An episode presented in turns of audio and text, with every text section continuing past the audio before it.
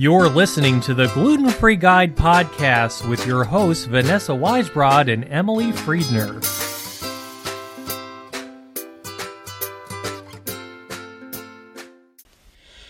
Welcome to the Gluten Free Guide podcast. I'm Vanessa Weisbrod, coming to you from the Celiac Disease Program at Children's National Health System.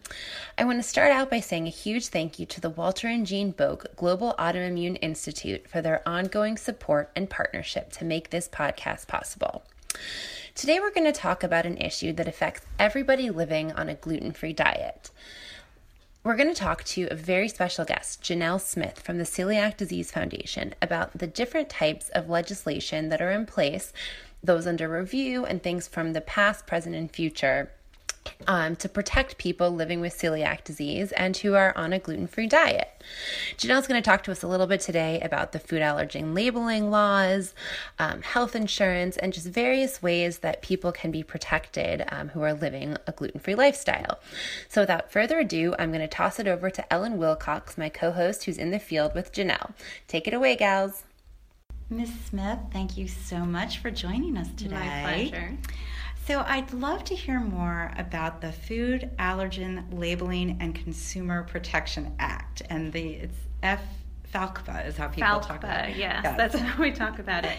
Um, thankfully, the food allergen associations and many in the celiac disease community really rallied together to urge the FDA to pass this act, which requires uh, that all foods packaged and regulated by the FDA have to declare the top eight most common allergens, and wheat is one of those allergens.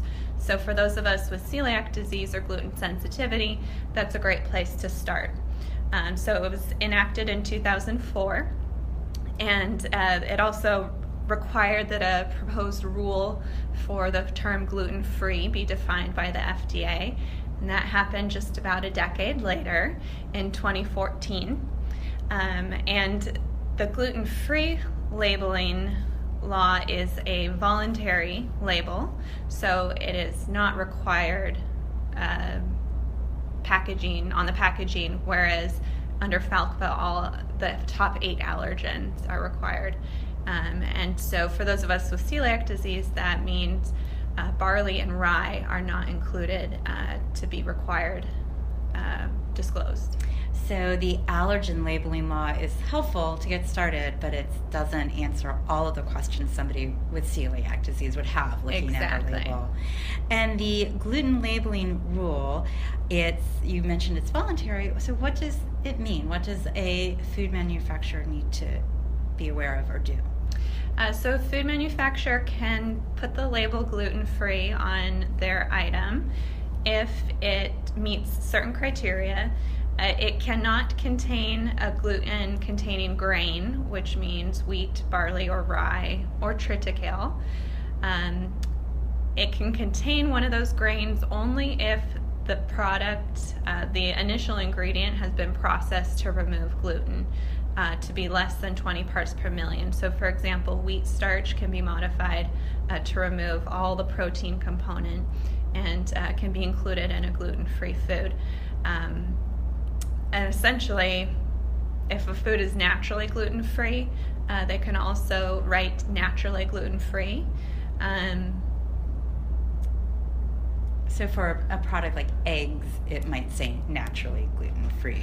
Yes. However, eggs are not regulated by the FDA. Oh, that's right. They're so, regulated by the USDA. So what's an example then? Makes it so much more confusing. it is, you know, it is confusing for people. That's yeah. why I'm so glad you're here today. To I wish kinda... that they were all under one umbrella. Thankfully, over 90% of USDA foods meet the compliance of FALCPA, and many choose to voluntarily label gluten free. So, is rice an example of a, pack, a food that could be packaged that um, would say naturally gluten free? Yes.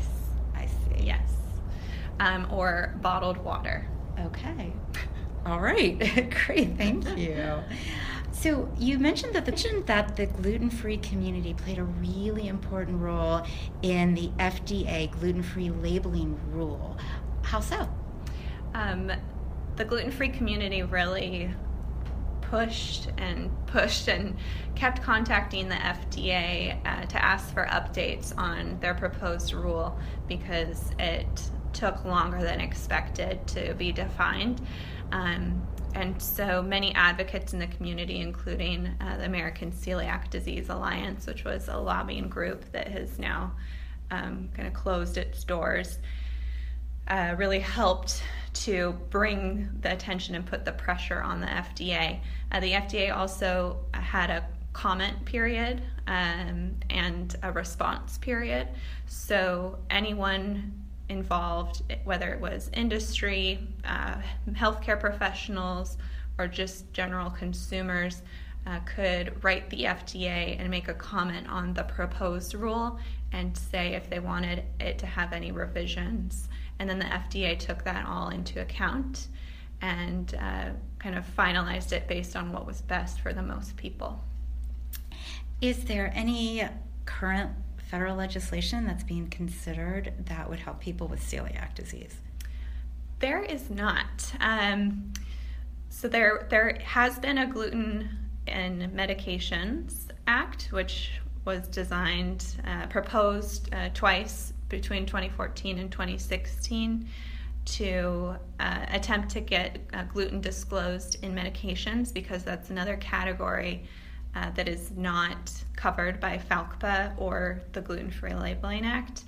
Um, essentially, all of the proposed bills that are trying to revise um, health, the healthcare right now are of interest to people with celiac disease because they absolutely will affect us. Well, you mentioned healthcare, uh, which makes me think, of course, of the Affordable Care Act. Uh, that did a lot to help families with chronic conditions, including celiac disease.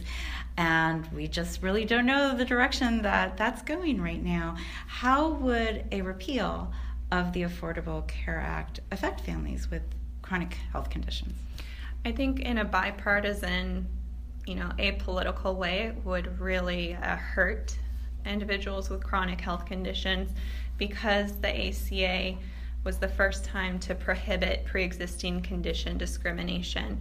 Um, so, it likely, if that part of uh, the act was removed or not included in the revision, uh, that would likely make healthcare costs uh, a lot higher or potentially impossible for those with pre existing conditions like celiac disease.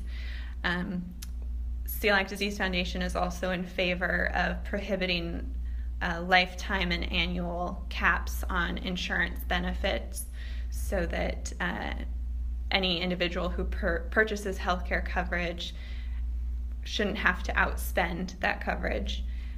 Um, we'd also be in favor of allowing children to stay on family coverage until they're 26, as well as limit out of pocket costs for patients, because we know that those with celiac disease do need routine care uh, to ensure that they're healthy.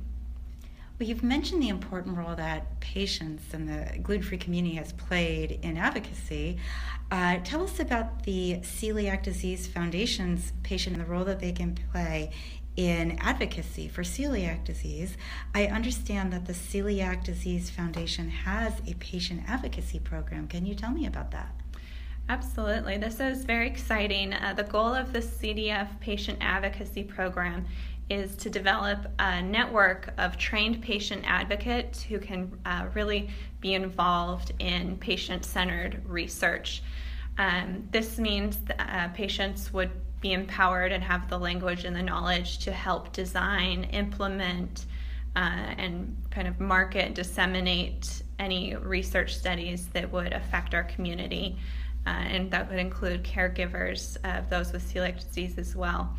Um, and actually, the National Institutes of Health, when they are um, offering grants for uh, for research projects, they often request or require that patients be involved in this sort of design of the the research study. So having our patient advocate uh, community ready will help um, more research to get funded for celiac disease and make sure that it's research that really impacts our community. So, if any of the people listening to this podcast today are interested in finding out more about that, where would they look online? uh, they would go to celiac.org backslash get involved. And we have an entire section on our public policy and patient advocate program. Thank you. I understand that the Celiac Disease Foundation has what's called an iCure celiac registry. What is that? Uh, this is the first patient registry for individuals and family members of those with celiac disease, which um, really is going to be essential in helping to further research uh, and advocate for our needs. So, up until now, it's um, it's been difficult to know exactly how many people in the United States have celiac disease uh, and kind of what all of their risk factors are, what their family's risk factors are as well. Um, so, having all of our data in one place uh, that's HIPAA compliant and completely privacy protected can allow us to help researchers to gather more data about trends in our community, whether it's uh, symptoms prior to diagnosis, symptoms continuing after diagnosis, uh, different treatment options that people are interested in, um, familial risk of different relatives. Uh, essentially, the participation will hopefully lead to researchers finding a cure for celiac disease. That is so interesting. That is great to hear about. How might this registry also help guide future legislative processes?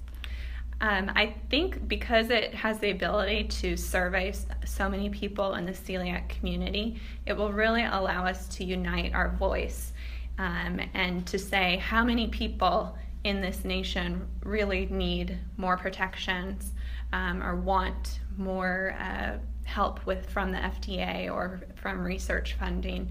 Um, so that we can use this data to really communicate how many people are affected. How long does it take to fill out the registry?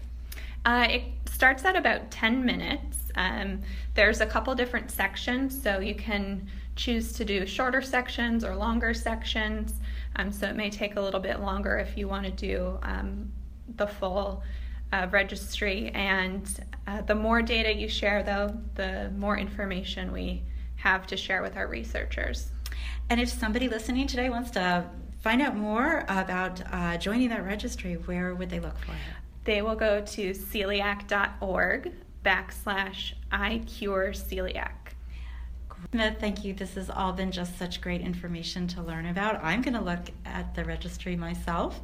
And thank you so much for joining us. My pleasure. Thank you. Thank you so much, Janelle, for all of that wonderful information. And if people have more questions, they can always check out the Celiac Disease Foundation website at www.celiac.org or contact us here at the Celiac Disease Program at www.childrensnational.org slash celiac. I hope you all enjoyed the podcast today, and we'll hear from you next time.